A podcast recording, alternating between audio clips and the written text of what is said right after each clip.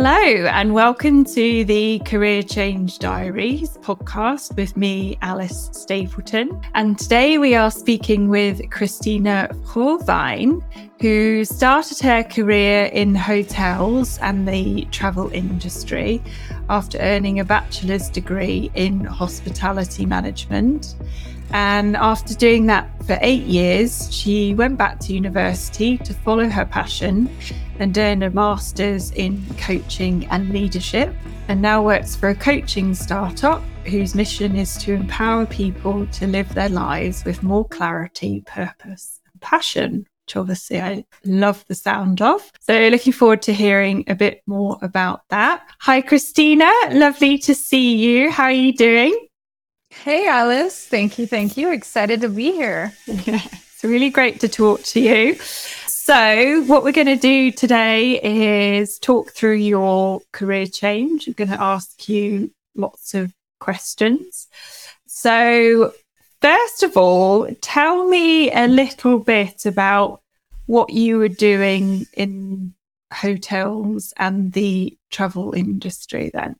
Okay. Yeah. So, I think early on when I started, you know, when you're straight, when you're finishing school and you're 17, 18 years old and you're thinking about what am I going to do for the rest of my life? Uh, we're probably too young to be making that decision. But back then, I remember thinking what was really important to me was being able to see the world, travel. And at the same time, I always knew there was something about me that wanted to be in the service area because I felt that I really enjoyed that that piece of helping, of making people feel more comfortable and just and so somehow kind of combining that together, the traveling with that aspect of wanting to to make people feel comfortable, hosting people and all that led me ultimately to decide to do a bachelor's in hospitality management. Mm. So after I did that for four years, the obvious answer was to start working in hotels because that's what everybody does. So I uh, began uh, my first job out of university was in a really nice, luxurious hotel in Dubai in the Middle East. And I did that for about a year and quickly realized that as much as I enjoyed the service aspect of things, I didn't want to be doing that particular job. I didn't want to be in the hotel, in that space all the time, you know the scheduling and the hours were were not pleasant. Right. and so i quickly realized that i, I didn't want to be doing that for the rest of my life but I, I did like the aspect of staying in that industry because again the travel and the service oriented mentality and all that. So after doing that for a year i then joined a uh, large online travel agent and stayed with them for about seven years. And in those seven years i did different roles but it was mainly always about being the face of the company to hotels that we're working with hotels. And that then evolved into being partnering on um, the loyalty product of the company and figuring out how to get more loyal, not only customers, but also hotel partners to be more loyal to us as an online travel agent. And that was the remaining, so pretty much half of my tenure was then the last years of, of, at this company were then spent expanding that loyalty program within Europe, the Middle East, and Africa. Okay. So obviously you've mentioned a couple of challenges with what you were doing early on in that career. Can you remember what some of those later niggles or doubts were that got you thinking, I don't know if I want to do this for much longer? So I think they were very similar to the ones that I had later on. Once okay. we get to that, to the next uh, chapter of my career change. But uh, what it was, it was this. It sounds really odd because I'm not necessarily somebody who's. I think I'm quite a pragmatist. When the way I make decisions are very much based on you know pro and con, and it's very head focused as opposed to gut or anything like that. But I think in in this particular decision, it was just a gut feeling that something was just off. I just mm-hmm. wasn't excited. I, I, was at first when I first joined, and then slowly things just started to, I didn't feel excited anymore. And I think it was the first time where I started kind of connecting with what was going on. And I, I thought, well, my head is telling me this is the right thing to do because that's what you do. You graduate with a hospitality management degree and then you work in hotels. Like that's just what you do. But I think my instincts or something inside of me was telling me, but it's not pleasant. You're not enjoying this. It's not what you should be doing. And I think eventually what that led me to do is to just start having conversations with people around me. And then some of my closest friends having chats with them and then saying, well, there's a way that you can do a bit of both. There's a way that you can stay in that sector, in that travel space without actually working in hotels. And I think leaning on others was something that kind of started opening the door for me versus just sticking inside my head. Because, like I said, I'm very much head driven because my head told me that's what you do. That's what you do. You graduate with a hospitality management degree, you work in hotels, and then you work your way up in hotels. So why are you even questioning this? But something inside of me was saying, no, this environment, these hours, and then the just the working structures and the hierarchies in hotels, and the way the foundation of just working in hotels was just to me not aligned with my values and what I wanted to do.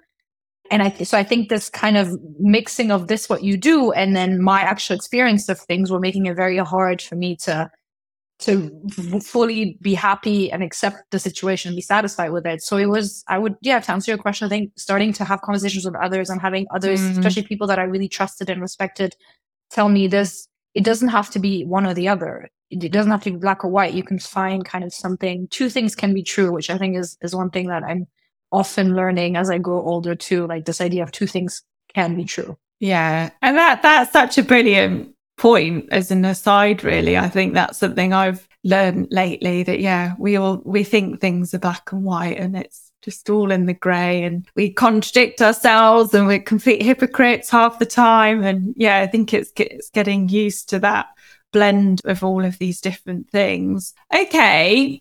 So, and I think, you know, just touching on your experience, then I think it's quite common. Yeah. We, in our heads, we think our career is what it should be. But yeah, and yeah, we just have this sort of deep gut feeling that something's just not quite right and it doesn't necessarily make any sense. It's not necessarily logical, let alone practical um, at that stage. So, yeah, quite a common experience from what I can gather. So, you start talking to people, they encourage you to think about, okay, well, maybe there's a way where it's not just one or the other. So, then what then makes you take that final step of, mm-hmm. I guess, contacting a coach because we work together.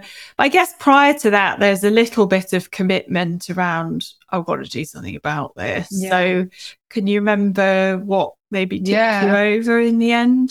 So yeah, so fast, so fast forward to then transitioning from the hotel into the online travel agent. So I did that and I was very happy with that move. And then fast forward to about must have been six years later or something of, of being in that online travel agent space where I was satisfied, I was growing, I was doing different roles. Then comes COVID. And I think, like many of us, COVID gave me time to kind of check in with myself. And interestingly enough, I'm only realizing this as I'm talking to you right now, actually. And I think it's an exciting realization for me as well. But this checking in with myself and this having time to think about what was happening inside of me and just having taking that pause was again basically what I had done when I had done my first shift from hotels to the online travel agent because I finally started to think, oh, well, so this has been fun for six years. And I've kind of just put my head down and done things and just moved from one role to the other. Cause in those six years, I had changed roles four times, which was exciting because I love new things, newness, challenges, and all that. But then during COVID, I thought, okay, but aside from the newness and the challenges, like, is this actually taking me where I want to go? So what's next? So then all of a sudden came this, again, this kind of question of what's next, because I finally had time to actually connect again with my gut. Cause again, the head was like driving this the entire time. And then connecting with myself, I thought, oof, okay, this has been fun so far. But whatever comes next, whether whatever that next natural organic move was going to be, was not what I wanted to do and it just felt off again. And then once again, a very similar pattern emerged where I started to have conversations. I had conversations with people that I trusted, my friends, my mentor at the company, my own boss who I had a great relationship with. And I said, so what are the next steps for me? Like, how do you see it? And then what was laid out to me, I thought that just doesn't feel right. And again, because I had all that time during COVID to just sit around at home and like think about all these things because working in an online travel agent, things quiet down massively during COVID, as I'm sure you can imagine. So lots of time to because before that I was always on the road, travel here. I was away at least one week every month. And then when I came back, I was recovering from jet lag, from this, from that. So always on the go. And all of a sudden I had all this time at my house, stuck in my house, a lot less work to do and to think about what my prospects were for the future. And yeah, so after again relying on people having conversations, my boss at the time said to me, Have you ever thought about getting a career coach? And I thought, okay. Quite honestly, I thought, mm, well, I was like, I've done therapy. but he was like, yeah, okay, that's obviously not what I meant. But no, and I was like, oh, I've never thought about it in this way because I think, again, for me, it was my personal. So therapy for me was something that I had done on a personal level. But obviously, and I knew there was a difference between therapy and coaching, but I, I guess I had never thought that I needed any support when it came to my career specifically because I had been quite successful. I had changed roles, I had grown, I had gotten promotions. And so I thought, well, why what why do I need support in this? Um, and so this, so then we had a, but I was open to it because he brought it up, and then he said, "Well, do you want me to look into it for you?" And then I was very fortunate that he was accountable and he was, you know, very much involved in, in my career. And he then came back to me and said, "Well, I've found someone if you're interested in pursuing this." and he said i think it could it would be good for you because he said i've known you for many years now and I, he's like i know you can do anything you set your mind to but he said but maybe you need to figure out what that setting your mind to is so you can actually do something that feels both right for your heart and your head i suppose mm-hmm. and so yeah so this is how uh, you and i Ta-da! started working together yes and so yeah and then this is how the journey started and the questioning and uh, getting to you yeah. yeah well and you know, funny enough, I, I, have interviewed a couple of people on this podcast now who have also said that COVID was was such a catalyst for them. I think, as you're sort of describing, it's so easy just to sort of go at 100 miles an hour and yeah, this and then there's that, and I don't know. COVID was just this sort of eye-opening experience for people. I think, as you say, it kind of stopped them short and got people thinking like you said, really just about the bigger picture, not just what the next step was, that bigger picture, which coincided with, I guess, your employer saying, right, what, what do you want to do now? And you not finding any of the options particularly that fascinating or inspiring. At that point, then you're thinking about, right, what's next? When you thought about the option of doing something completely different, how did that sit with you at that stage? So I think I don't know that there's a way for me to answer that question without kind of being very like raw about it. And I will be.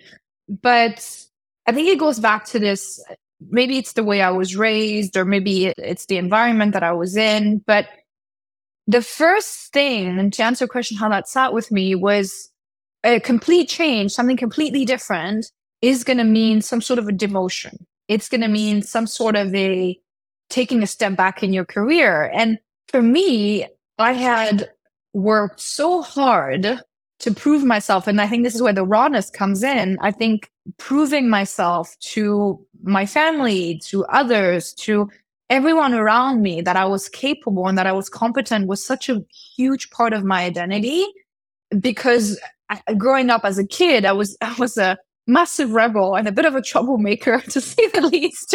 And I think many people doubted what would happen or what would come of me because I was just such a difficult child, quite honestly. And so once I then started my university and then my career and being so successful at everything and, and just go and being that kind of type A personality as I would go, the idea of then saying, I'm going to do career coaching and that possibly will tell me something will flip my entire world and everything I'm into being completely upside down. And then I'll have to act on it was terrifying because it shook my entire identity. I was like, well, who am I if I'm not Christina who works for this well known company who's gotten four promotions in six years and who is a go getter? Who am I if I'm not that? So, yes, it was very scary. yeah. No, I can imagine. Rock, rocks the boat rather drastically. So how did you overcome that then? Because obviously you you decided to proceed with the coaching, which meant that was a option. And yeah, you did decide to do something completely different. I did. Can you remember how you dealt with that fear or yeah, I think again, I want to say COVID. And you know, COVID was a, obviously a terrible experience for many of us. But I think for me, from a personal standpoint, it was one of those situations in life where I was faced with I either pretend it's not happening, put my head in the sand and just pretend it's not happening, or I just face it head on. And so I almost think it was this state of like crises a little bit where I thought, well, there's a crisis, like there's a world crisis, but there's also one that's happening inside of me. And I need to just face it because I think this is what life had taught me up until that point and keeps telling me today. But up until that point was you can't just pretend things are not happening. You just, I'm very much a believer and just, it sounds terrible, but like it is what it is. So just all you can do is face it head on and then deal with the consequences. And so I think my mind, I was thinking to myself, well, I'm the whole world is in crisis. I'm sitting at home and I'm very unhappy with myself. I don't want to end up in crisis even more than I already felt that I was because my identity again was wow, who am I if I'm not an employee of this company? Who am I if I'm not doing this? So I didn't want this to get worse, especially given the macro environment you were in. And so for me, there was only one option of just say, like, you just, you have to go through. There's no around, there's no turning back and pretending running in the other direction. There's just through. That's the only way to go. And so I did. And luckily, you were also empathetic towards that. And I think, I mean, you, COVID was happening for you as well. And so I remember conversations with you where they were very genuine. They were very raw. They were very much like, I'm having a terrible week. I'm having a really hard day, but you and I are going to do this session and we're going to dig in. And I would walk away every time feeling heard, feeling like you really understood where I was coming from. We both were genuinely just trying to live in this new world that and this hard world that we were in. Mm. And you, yeah, you were there to support me and you were there to kind of, sounds like, but just kind of hold my hand and walk me through this. So I, so it would just, it could only get better, I suppose, is yeah. what I'm trying to say. Yeah. Well, that's really lovely to hear and and I'm touched that yeah you you felt like that because that's obviously the intention of coaching and yeah I do I do remember just yeah, the whole thing was a bit of a shit show wasn't it mm-hmm. so and hearing you there I therefore imagine that the explore phase of what we did together which is all about who are you what are you all about away from your current job, I would hope that would have been quite helpful then to, yeah, just to sort of take stock of who you were in that point of time away from what you were currently doing as a job. Do you remember much about that? Yeah, I actually, I actually still have a folder. I used to have a folder called Differently My previous company, but now in this company, I have this folder in my inbox that's kind of called Feel Good, like feel good emails, feel good things. And in that, I had after our sessions, and then I emailed it to my personal email, and now I have it in my work email as well. And this screenshot, because one of the exercises that you had asked me to do is you said go to people, friends, family, or colleagues, but that know you personally, go and ask them what your biggest strengths are. And I remember I'd compiled this for this exercise, and then I had kind of put it together for the like to sh- give it to you. And then I screenshotted that, and I have that in my feel good folder because it's just sometimes you just need that kind of like, who am I? And to your point, it was just, it, and it was, I remember it was a good mix. It was my best friend. It was my boss at work. It was a colleague that I, you know, felt very close to, but it was also random. I had picked, I think, two or three other random people that I worked with, but that weren't necessarily like, because I, I also didn't want people to just make me feel good, to just make me feel good. And so I was trying to get somebody that was a bit more objective as well. And I remember, I think I had like five or six uh, comments and they were just I mean, they were all kind of similarly related, whether they were friends and whether they were peers of mine, which was quite nice to see that apparently I'm the same person, whether I'm with my friends or at work. But they were just so helpful to your point to answer that question of, because all of the things they were saying, even my boss and people that worked with me, yes, they were things like, you know, she's efficient, but it was more like, I don't even think the word efficient, like that's probably what they meant to say, but it was more words like she's accountable. She gets the job done. She, if you don't have to tell her things twice, she, when she believes in something, she chases it to a fault. And so I think there were very much things that, yes, maybe were a bit more related to projects we'd work with or, or work scenarios, but things that for me translated into she's an accountable human being. She's a reliable human being. And, and I remember one of the things that also came out of this was feedback. Feedback was a big thing, whether it was my friends or, or people that I worked with said that I had this capacity to take feedback as in a way that was different than many people because they said that they could feel that I wanted to learn. Like feedback for me was a learning opportunity versus a, oh, I'm trying to point out what you've done terribly. And so I think this idea of then growth mindset, which I then learned about later on, when you start getting into the career, you're like, oh, great. Or this, everybody talks about growth mindset. And well, all these things that I had never seen, I guess I had never thought about myself. I just kind of did. And so all of a sudden it was going from just doing things to learning how I was, like how to be and how people saw me. So it was a an incredible eye opener. I remember this like star that then put together and uh yeah. So yeah, I yeah. So just it sounds like it was a much more holistic look at you and everything that you were all about and what you were strong at. Yeah. And I think the growth mindset, just going back to what you were saying about how you move forward despite all those fears, you know, I think that's probably testament to having a growth mindset as well, which for anyone listening, there's a book called Mindset by Carol Dweck, I think, which is, yeah, there's lots of great stuff in there about growth mindset versus fixed mindset. So, yes, very handy. Okay. So, you start the career change coaching. We, yeah, get to know you. And then we step into options and ideas. So, can you remember what sorts of things you were contemplating moving into at that point? Yeah. So I remember as our sessions kind of progressed and we had oh, one session actually stuck with me, and I think about it sometimes still now. And I don't remember what the exercise was called, but it was this idea of I think we you had me close my eyes, and I think it was like a few minutes. You read this. Yes, exactly. You read these lines, and then you set the scene. So like I was walking through this field, and then I think we got to a, body of wa- water, and then you said something like, and then you see your most powerful self, your most confident, your fearless Christina. And then you kind of have a conversation with her. And this image of like me and then I guess my twin, but like my best twin is just something that till today, like I feel like I have it in my mind. Like if I close my eyes right now, I see this image of like being by the wall. Like the, and this exercise was so powerful because it's that idea and and I would with within my my now my current job, I still use it a lot too. This image of if you had no fear, like fearless you, what would fearless you do? And that to me is that person that I was meeting and that I was having a chat with and that exercise that we did together. And so yeah, so I remember kind of as we progressed, and then we talked about also one of the exercises we talked about was can you picture your ideal house or you know where do you live and, and what does it look like are there children around like what kind of house is it like just really envisioning that house. And I remember, and I same, I have that vision still. Like I can recall the house that I told you about because that was so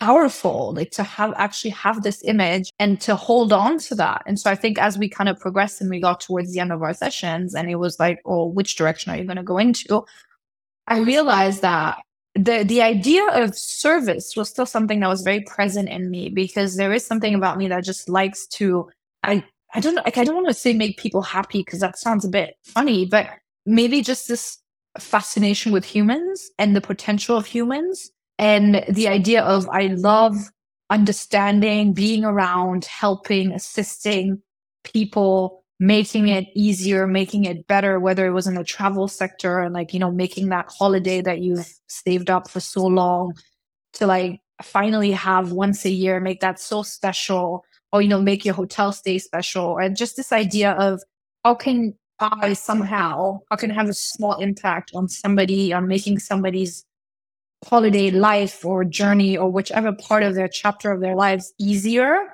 that was something that really stuck. And I think as we kind of explored further, I then started to demonstrate interest in just the way people tick and what makes people tick and resilience was a big topic that kept coming back again because I think because of my own upbringing as well.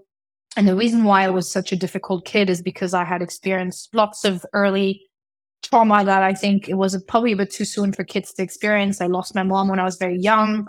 And then I think, and then, you know, my dad was alone raising three kids. And so it was a lot of, you know, things that a kid that steals a kid's youth very early on, that forces you to be an adult very early on, that forces you to learn resilience. And then, you know, so I, I think there was always this fascination with what makes people who they are, what makes people be resilient or not resilient. And so I think when you when we started putting all these things together, it was just the idea of however whatever that looks like, it needs to be something that is related to people, potential, resilience, like all these sort of things. And I think so we ended on this note where it wasn't again going back to this like two things can be true or it's not black or white. It wasn't like you need to be doing this. But I, I think I remember there was like an optional list of things we had explored and what I could be doing that would be like that. And then we had also used the Myers Briggs personalities and as so this is the kind of jobs that you do.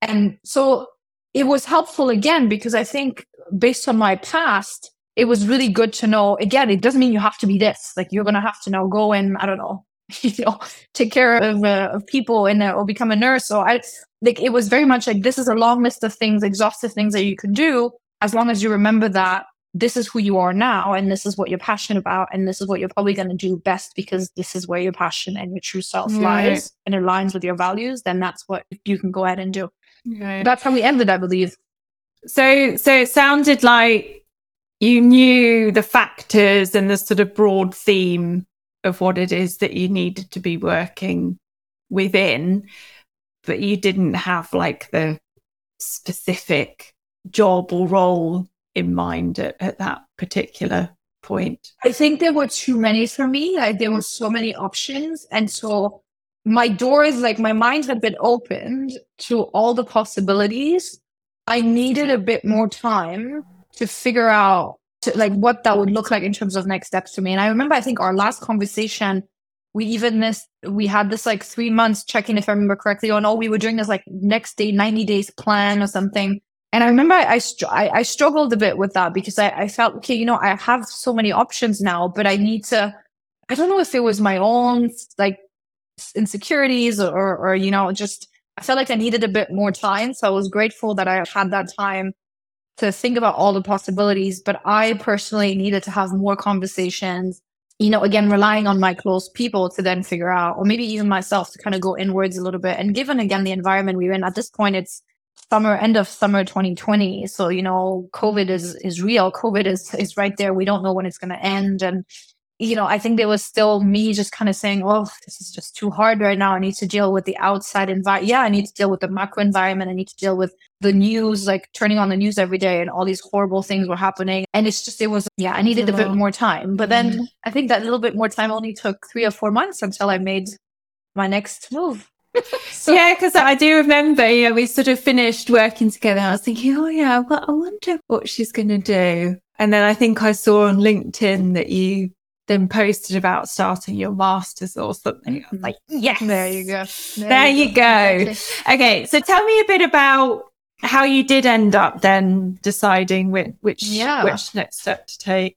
So I think again, I think for me, this goes back to the whole trouble with my identity. You know, who was I? And now I knew that I needed to be something different. But so the, the way I ended up making that decision is I ended up having conversation with my boss again, who I was very close to, and his opinion was really mattered to me because I I knew that as much as he was my boss, he really, I mean, he had finances, career coaching for me. Like he had, he was very invested in my career and myself. I, had, I needed to have more chats with him. I needed to have chats with my own family and especially my father because you know different generation and uh but i think this idea of i'm just gonna quit and do something completely different to my father was very much like that's not how he, how he was raised. Like you needed to provide for yourself. You need to provide for your family. And you know sometimes if you're unhappy you just stick it out and you just kind of push through. And i think this was just his generation, but his opinion, because again, he's the only parent I've had most of my life was very important. And I didn't really know how to have that conversation with him. And it was it was important that I had it and I, I wanted him to somehow be on board. And I think that took a bit more time. But yeah, so I mean more time. We're only talking about three to four months. But at the time it felt like it was a lot of time.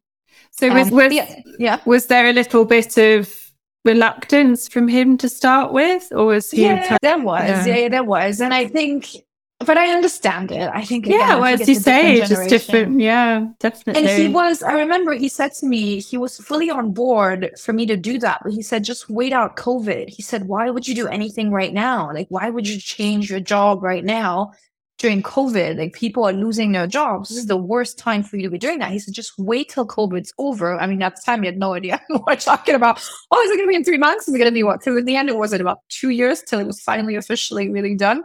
And she said, just stick it out. And so then I think the kind of middle ground from that was then I said, okay, I hear you. And I know you, that makes sense. I, I guess I'm, I'm a pragmatist from my dad. I guess I get that from my dad. And I was like, is this rational what you're saying? But I said, but something has got to give because at that point, you know, two, three months had passed. I was very unhappy. I remember there were lot, too many emotions, more emotions than, than I'd had in a very long time. I, it was a very sad Christmas holiday or shortly before Christmas. And it was, yeah, it was just, I just realized something had to change because I just wasn't happy. And as much as I valued people's opinions, I still needed to lead my own life. And so, yeah, so the kind of middle ground that I found back then was I said, okay, I know that I want to, at this point, I was like, I knew coaching was the direction that I wanted to take. So I said, let me just not maybe just upend everything, quit my job and become a, because obviously you don't just become a coach. I needed to do something about it anyway. So I thought, let me just do both. And so around December 2020, I then signed up very, it all happened very quickly. I obviously did a lot of research, but then from the moment I found my degree to actually signing up, I think two weeks went by. I signed up, I registered, and then I started in January 2021. And my compromise, think this middle ground for me was I'm going to do both. I'm going to keep working at my company that I was at, and I'm going to do an online master's full time on the side. so that was very ambitious and it was hard. I was gonna that's gonna be my next question. How how did you find how did you find doing them together? So I remember when I came back from the Christmas holiday and I had my first one to one with my boss and because I had messaged him during the holidays and I'd said, I have some big news. And I said, I'm finally taking a step into the direction that I need to take. And he's like, I'm so happy for you. And then when we had our first one to one, I told him, so I have officially started. I'm I'm doing my master's full time.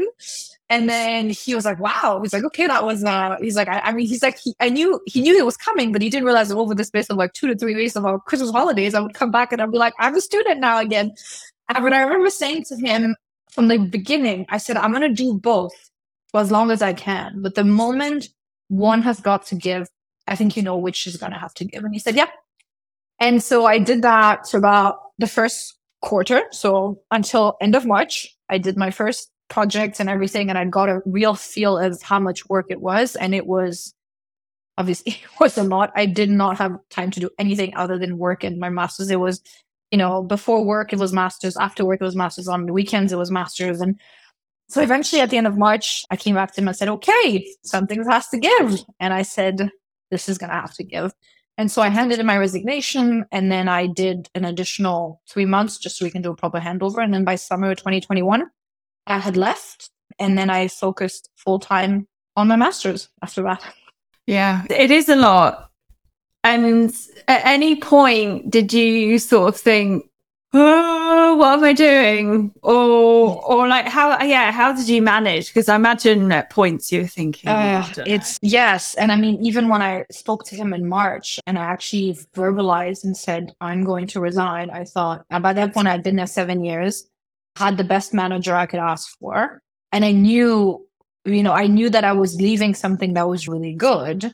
So I definitely felt like, why you just, why would you do such thing for something that's, yes, it was a master's, but you I also didn't know, I knew it was a master's I was passionate about and I was had amazing grades from the get go. So I thought, you know, this is the stars are aligning. Like if I'm good at this and the feedback that I was getting from the professors were, you know, things like she's she's going to make for an incredible coach one day when I would hand in like, you know, sessions and, and work on them. So the, the feedback was so comforting and so it was validating that I was making the right decision. But at the same time, I thought I have something so good here. Like, what kind of, I had never heard of anybody around me that had the type of manager that I had that really cared about me and had invested so much in me and was just really cared about me as a person versus me as the employee. And to leave all of that, and I love the people I work with and all that, I thought this is just so, this could be the greatest mistake I'm ever making. But again, I think it had so many decisions I had made in the past had shown me that I really needed to stop just making decisions by what one ought to do or what my head was telling me is the right path. And I just really needed to start kind of finding a way to connect what was happening inside of me, what my head was saying, and just a bit more of a mixed decision making versus just this is what you do and this is what my dad's my head's telling me to do. So yeah, it was scary, but I it just I and I kept saying my gut right now is telling me I need to do this. And I remember when I finally did that resignation letter and I gave it to my boss and I said, I'm leaving on, you know, whatever, July 2021. And so he obviously, you know, we had this conversation. He wasn't surprised. He's like, okay. And then I remember hung up and I started dancing in my kitchen and I thought, that's it. And I was like, this is it. Like I literally just got up and I just had this like urge to dance. And i thought wow like it is it was visceral. Like it was a visceral feeling of like i need to dance because this is the right thing. Yeah. right oh amazing. Well yeah that's a good sign. That's a very good sign. Yeah. okay. So if you don't mind me asking so how did you manage that financially? Because i suppose yeah masters ain't cheap. You hand your notice in whilst you're still studying. So yeah, talk me through how you carried on. Yeah, it's uh, once again one of those uh, lessons in life of relying on others. I think I needed to be okay with the fact that, so first of all, the master's in itself, because I was still working for six months until I actually quit, I was able to afford because I was still getting paid and I had a salary. So I was able to pay that with, with my salary from, from my company. But then I think afterwards, it was just this at that point, my father was on board. You know, I had explained it and I had told him and I had given, told him about my reaction when I ended up giving my resignation letter and we talked about it. And I think by the time he came around, he just said, okay, that's the decision that you need to make. And he said, what can I do to help? And I said, well, you'll probably have to take me in for a little bit because, you know, I'm not going to have. And so it was really hard because at this point, you know, I've had eight years of career, been super successful, earned my own money, never asked my dad for anything, and very proud of my success and my promotions, and really just had a good life for a woman at the beginning of her 30s at that point. And then I'm like, well, you might have to take me in. Wait, are you sorry? Are you talking about your boss or your dad? My dad. I was going to say, I thought you moved in with your boss. I was like, oh, wow, they, they really were close. no, no, no, no, my dad, my dad. Ah, well, that would that would make more sense. Okay, yeah, yeah, yeah. Yeah. So my dad was like, of course, you know, you have an upstairs area, you do you. And so yes, it was hard because I think again, based on who I was and the success and, and, and how that was so tied to my identity, the idea of now saying I'm going to move in, I'm going to be a student and I'm going to live at my dad's place. And I'm just basically going to live like a student again after having lived very much unlike a student for a very long time and being proud of being a, a working woman was hard. But I just, I, think again, maybe that's where being pragmatic came in handy. I was just like, so, okay, so what's the alternative? And the alternative was you stay with Expedia, you do your, you kill yourself another year while you're doing your masters, and you're very unhappy, and you're just gonna ha- have a burnout at the end anyways because you couldn't do because you had to do two jobs. And so for me, once I kind of laid out what the alternatives, what the options were, I thought, well, I'm just gonna go and be with my dad and finish my masters. And and luckily also I have friends across spread out across the world because I because of how I've grown up and where I've lived. And so it was time to say, oh, I'm going to go hang out with them. So I went to spend some time in Kenya with my brother who lives there. So I spent a couple months in Kenya, I spent a couple months in Ghana with some friends. So I spent about another year or so being between my dad and my visiting my friends and staying in their second bedroom or uh, even on the couch. And they were just really happy to have me around. So I, yeah, it was relying on my network, which was again very scary because I think being very independent, you're, oh, why am I going to go ask people for help? But it takes a village, right? And I think I need to keep reminding myself of that because I often have a tendency to just say I can do everything on my own. But the truth is, every time in my life where things were a bit rocky, I had to rely on my people, and that's how I got through it. Yeah. Well, I think it's such a an important thing to learn, and it sounds like yours was a great experience because you realized that yes, when you can ask for help and you're comfortable yeah. asking for help, people really do Loved it. Uh, they're there for you, definitely. So it, it sounds like because, yeah, I mean, that's such a barrier for a lot of career changers when absolutely it's an option to move back in with parents yeah. or to downsize or live with friends. But as you say, it takes such a an ego hit, basically. Yep. I mean, our egos, the way that it drives how we live our lives and the things we buy and, you know, to create this facade, it's a lot to kind of drop that and actually just stick with well what's really right for you? And it sounds like you just kept coming back to well what's the alternative? What yeah. am i going to do? Just I, I this is how spend I, the rest yeah. of my life miserable? That's how i mm. usually operate. I'm kind of okay there's a problem. Okay well how are we going to fix it? Or what's the alternative? If this doesn't work. What's the alternative? Like I, I i don't think that there's no point in just dwelling too long and like just figure out what's on the other side and then make a decision. And i think we also we need a lot less than we actually think we do. And that was also a big realization like all these things all these material things like i was a nomad for basically a year. And i mean all my things are in boxes now still at my dad's place. And i haven't taken them out of boxes in, in a very long time. And at first i thought oh my god all my things. And now i'm like i just it's fine. We don't need all these things. And what you really need are people around you that like you said they were all so happy to help me and none of them ever thought, what are you doing? You've just gone from being a successful, like working woman to just a student. Everyone was like, good for you. And there was just this, to your point about the ego, the ego is just so, it tells you, all, you know, people judge and people, and I mean, trust me, there are people that judge, but they shouldn't matter. um, it's just the ego kind of tells you everyone, all the people that you love are going to be like, oh, what an idiot. It's Like, why would she do something so silly? Like, she's going to, like, you know, fail and she's going to be an epic failure. But at the end of the day, you have these conversations, you actually ask them and you give them, or you give them the information and you let them make a decision and you actually see that they come through. And if they don't, then they probably shouldn't be in your circle. Yeah. they come oh, yeah. they're so excited for you. They're like, wow, yeah. they're quite the, even this, I remember they saying, them saying to me, I admire your strengths. And mm-hmm. I was like, what? I'm 30 something and I'm I have no home and what do you mean I have no job and I don't know what I'm doing and they're like no and every single one of them was like wow we admire you for following your passions, following your dreams. Like that is strength as opposed to mm. my ego telling me you're so useless and incompetent. Yeah, definitely. Well, yeah, lots of courage, and and often it can inspire other people to do the same thing. Hence, yeah, why yeah with the podcast and why it's great that you're sharing all this. Okay, so uh, you finished the masters. Then what?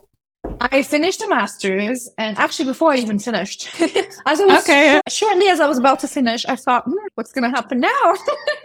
and uh, I think this was another kind of whirlwind because I had I knew that you know I was graduating with a had a master's in uh, coaching and leadership. Uh, yet I was not a coach. Yet I was not some you know I didn't have ten years of leadership experience. I had a few years and from my previous company, but so it's basically like you're coming out with a bit of head start to others, but not necessarily a theoretical one, not necessarily practical one. Then I thought, oof, now I need to get a bit of practice down. And as I started researching how, what to do and how to do that, I came across a company that I felt was again one of those, similarly to going from working in a hotel at the beginning of my career to then for the online travel agent, it felt like that was a good stepping stone because it was a company that was still in the tech space, I was familiar with that kind of world, that was uh, whose mission was to ultimately get coaching out there into the world, get access to coaching, not only for, you know, your high potentials, your leaders, like corporations usually do it, but just any kind of new manager, any person that needed a bit of clarity in their lives for them to get access to coaching. So that was the company's purpose. And I felt, oof, I can so align with that because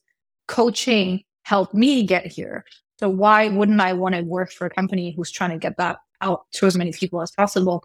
And so, yeah, so then another one of those like fate, fateful moments or whatever. I knew somebody that I'd worked with at the previous company who was working for that company and uh, had a conversation and one conversation led to another. Next thing you know, I was interviewing and then a few months later, I was hired. And I remember I said to them, I still have, I think at that point I had two months of my master's left. I said, I still have two months left and I have a big dissertation going on. And, you know, there's all this best. And I said, you could wait for me for two months or I'm going to start. But, you know, and then the mm-hmm. good news was the company actually had two months of onboarding anyway. So they said, well, for the first two months, you're onboarding. So you just, all you have to do is read books. And, and I was like, okay, great. I'm already reading plenty for my dissertation. So I'll just read plenty more.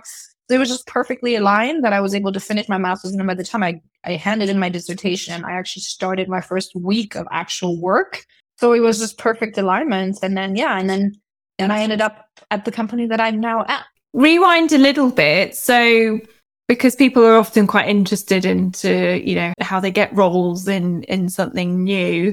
So with the connection, was there a role already advertised or was it a, a sort of speculative process? Yeah, that- it was. It was very much a, what do they call this? There's a term for these chat, not inform informational chat, informal chat. I don't know. There's a yeah, informational interviews. Yeah, yeah, like. Whatever the right term is, that yeah, it was just one of those really just saying she had posted something on LinkedIn and I hadn't seen her post or anything from her in a while. And and then she had posted that she had just started at this company, and I thought, ooh. I was like, oh, I've I've had my eye on them for a while because there's not that many companies out there that mm. are in the coaching space, at least at scale. And then I thought, ooh, okay. But I said, hey, let's catch up. And then as we were catching up, I was telling her about my journey and what I was going through, and then I wanted to get into that space. But you know, I had my eye on certain companies, and I saw that she worked for that company, and if she could tell me a little bit more about them, and then she did. And then at the end, she said, well, actually, I was just hired and I actually am starting to grow my team. And so there's an opening, there's going to be an opening on my team in the next few months. Do you want me to keep you in mind for that? And I said, please. And then we started to just kind of, you know, keep in touch. And next thing you know, she was like, okay, the opening's there. Go ahead and apply. So I did. And then she referred, you know, she made sure that it went on top of the piles with the recruiter. And then, uh, yeah, and one thing that's fantastic. Yeah.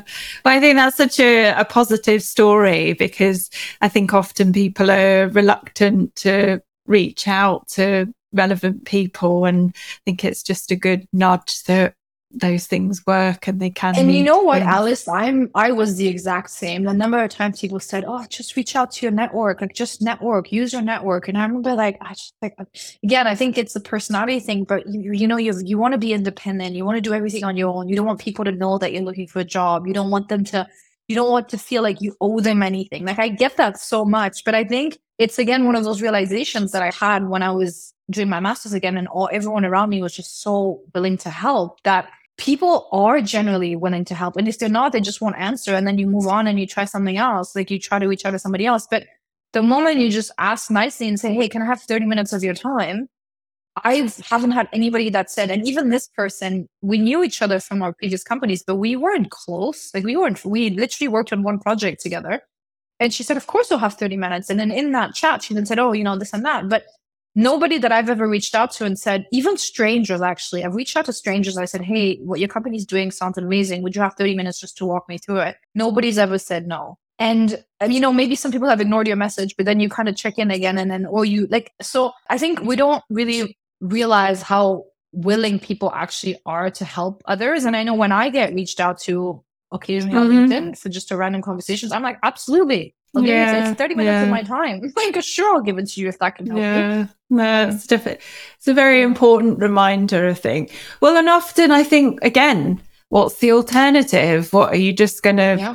sit there and close yourself off and, and not ask and, and not open those doors versus what it could open? And yeah, you're a fine example yeah. of if you hadn't done that, who knows where you'd be? You know, waving the the long, long, surfing the long wave of uh, you know trying to apply and recruiters and all that. Yeah.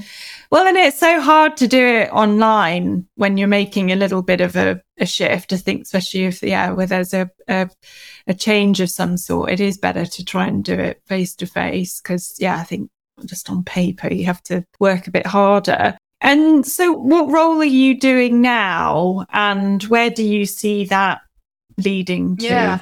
So I basically joined. So this uh, lady that became our manager was uh, opening. She was expanding the European presence. So she was one of the first Europeans I was hired because it's an American company, and they were starting. They're kind of planting their footprints, or you know, kind of planting the seeds in Europe. And so she was hired to build her team out, so we could ultimately be kind of the face of the company in Europe and knock on the doors of big enterprises and let them know that we exist and that there's, you know, we're out here. And if they want to invest in their employees and in their leaders, we can do that at scale. You know, we have a, a, an app and we have the technology to be able to do that for them digitally, like be coached by, you know, good professional coaches and do that at scale for their for their employees. And so yeah, so we were quite a small team in Europe, and that's so that's my role within. Uh, at first, it was just to be because I'm originally German, so it was just to be for the German market. But by now, the role is expanded, so I look after various different markets in Europe. And uh, yeah, and in terms of where that's gonna take me, so I I always knew that this was like I said, like a good stepping stone for me to dip my toes into the coaching world because we obviously there's my team who goes out and kind of faces the customers and this in the sense enterprises but then there's obviously the biggest section of it is the ones that actually create the product the ones that are do the science the ones that do the analytics of all the coaching that happens and that is able to then show you like return on investments the coaching that you're doing and all that. And that kind of being able to have that like, reports and all this database and because the company has had over two and a half million coaching sessions that they can kind of you know see develop and grow and they can they have testaments and, and testimony from from people and how they've changed and how they've grown through coaching and be able to quantify that data and go out and say hey coaching isn't just some whatever some people think it is. Like it actually there's return on investment. This is how your people have grown. This is how your performers have gotten promoted. This is how they've you know felt happier. And like be able to have all this data at my fingertips and be able to use that and learn a lot more about the coaching space in a more scientific way and in a more scalable and, and larger way was has always been the kind of major driver for me to be in this company more than actually just I will say the selling of it because I mean I've that that part I was not necessarily interested in because I had done it before, but it was more that. And so I think at this point now I'm just soaking all of it in. And my next step, I mean, we'll see, but I think my next step will definitely be to finally finish now because as much as I have a master's, like I said, I still need a lot of coaching practice to be able to actually be a full time coach. So I think the next step will be to focus on that while I immerse myself on the data, then focus on getting some practical, you know, coaching done to one day hopefully do my own thing. I think that's the idea right now, at, at least. But who knows? Life different things can happen. I think I'm much more open now than I was early on in my career to now say, you know, it doesn't need to be black or white. It doesn't need to mean to, it doesn't need to be like in three years, I must be like a coach with, you know, XYZ clients. I think it's more, this is what I'm going to work towards, but I'm going to be open to see how I feel a lot more than like just what my head is telling me I ought to do. And just make sure that everything I do is aligned with my values. Because now after doing coaching, you know who you are and you know what your values are. And i remind myself of that every day every decision everything i do every whether it's at work or in my personal life i'm like does this do kind of like a gut check if this aligns with my value? Does it feel right? Does it not? Because i think ultimately this gut inconsistency i think for me at least in my experience was just a misalignment with my values. And back then i wasn't really sure I was like, what are even my values? Because again, you don't really sit down and think about it, I think, until you're in a coaching session or people are kind of getting it out of you. And so now that I know this, I'm like, I know what my values are. And if I feel like there's something like weird inside of me boiling, I'm like, oh, that's because it's not aligned with this value. And so I think now, yeah, now I'm at this point in my life where, you know, I still operate with my head, but I check in. I check in with my gut. And then my, cause I feel like my gut tells me if it's aligned with my value. And then my head's like, oh, right, that's the problem. So I'm open to seeing where it takes me, but I know this is the right direction. Sure. Yeah. Well, and and again, I think that's quite a a helpful approach for people to be aware of that that you don't have to have it all figured out. Yes, that can be helpful, but it can also be incredibly helpful and actually keep you moving forward when you are a bit more fluid about what your next step looks like. So it sounds like you know roughly where you want to go, but you're open to pivots within that and maybe other things will come out of it. But as you say, at least you know that you're in the right space by the sounds of it. You know, Alice, I think this is ultimately the major win. I know we're talking about career change here, and obviously I've, I've done them, and I and but I think for me the major, the biggest win isn't just the career change. It's actually that. It's the understanding now of what my values are, who I want to be, and just making sure that whatever I do in my career, outside and outside of my career, is just really aligned with who I am. So for me, that was the biggest win. From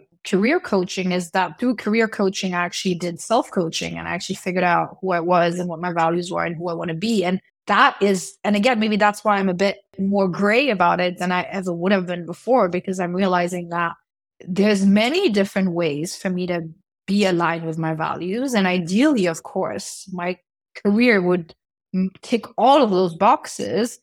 But if it doesn't, in the meantime, as long as I do something that is aligned with that, let's see what else comes up, you know? And it's just so I, I don't know. I don't know if I'm the perfect example for because I'm sure many people and, and I think it's exciting if you know if you come out and like this is what I want to do and this is exactly I'm not going to let anything into anything or anyone interfere with that.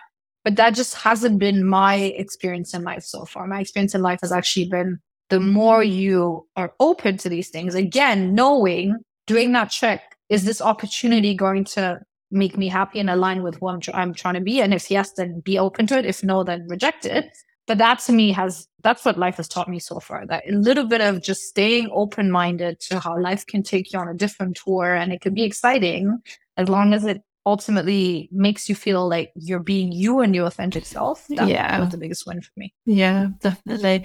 Well, and, and I don't think there is a perfect example. And that's why, you know, hopefully these podcast episodes are well encourage people to realize that that you can do career change in a whole heap of of different ways and you know as long as you're moving forward yeah. it doesn't really matter what and what the journey looks like yourself. so be true to hmm. yourself because i think i read once i don't know if it was a I don't know where I read it, but it was something that really resonated with me. It was about if every day you wake up and you leave your house, or if you're working from home, you know, you kind of start your day and you remind yourself of, let's say, your three most important values, then that slowly will start to actually make you less worried about everyone else and what everyone else thinks. And I think so many of us, you know, worry about judgment and what is everyone else going to think and what society going to say about that. And is this conventional? Is this not conventional?